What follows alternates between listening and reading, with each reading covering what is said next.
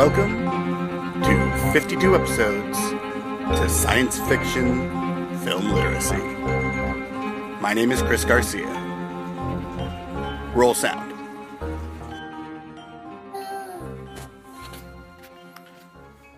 Well, as I sit here with my two children, John Paul and Benjamin, we've just watched The Mechanical Monsters, a Dave Fleischer Superman cartoon from 1941. And it's their first exposure to Superman other than little tiny stuffed Superman and the fact that they have always had a Superman onesie to wear between them. And they seem to like it, and I understand why.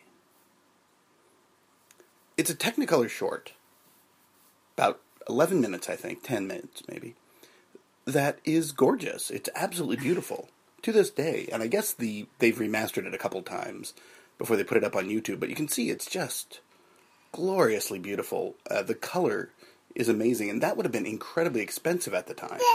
It's one of the reasons why most feature films were black and white still up to that point.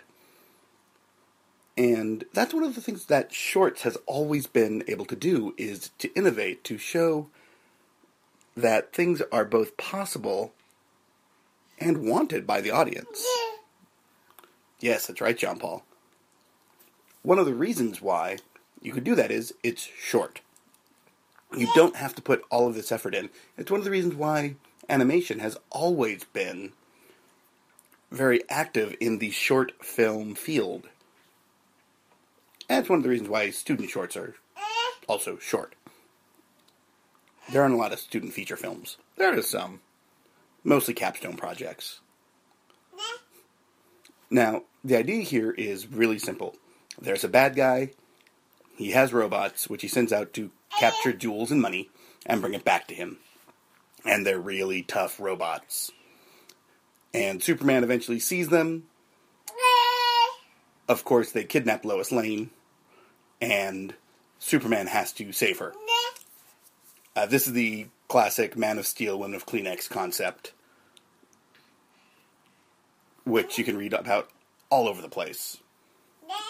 That said, it's a weird little short for a couple of reasons. One, Superman flies to catch up to the flying robot.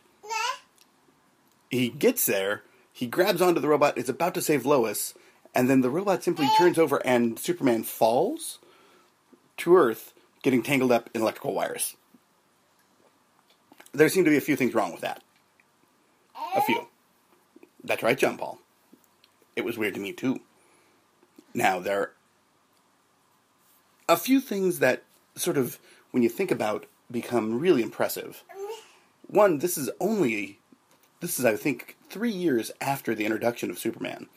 And superhero comics were coming into their own. You had Batman, you had Superman, The Flash was around, I think, Wonder Woman, of course. They're all sort of coming out at this point. And comic books, with mostly original material, are a big deal. World War II also hadn't started, and that was one of the reasons for the explosion in comics. But definitely Superman was the major star here. And the idea of adapting comic books to film is really old. It goes back to, well, there were comic strips, of course, but comic books, really, it started almost immediately when you had things like the Superman serials, the Batman serials. On radio, even, you were getting things like the Blue Beetle serial. And so you have all these sort of comics that are being adapted, and it makes sense, because at this point, most of the shorts that were being done were generally geared towards a younger audience. And that's why there were so many animated shorts in the 1930s and 40s. While features were tended to be for adults. Well, more adults, but there's always a crossover. This is a great example of Superman.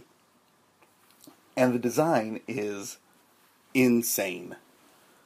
How influential it was. You can look at Evan Dorkin's Superman from the late 90s, early 2000s. You can look at Sky Captain of the World of Tomorrow, which almost directly ripped off those robots. Yeah, that's right. I thought so, too. And so many other things. And it's an iconic look. And it's different than the Superman in the comics.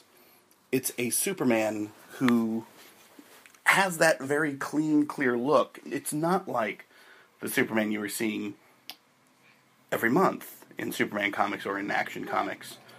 It's a boldly heroic Superman. And, you know, looking at him, I could say he's definitely influenced by the sort of, I don't want to say the WPA style, but that sort of style that you're seeing in the late 30s that's coming out and becoming popular in the U.S. And it's very clean. It's very, very pretty. Mm-hmm. That's what I thought, too.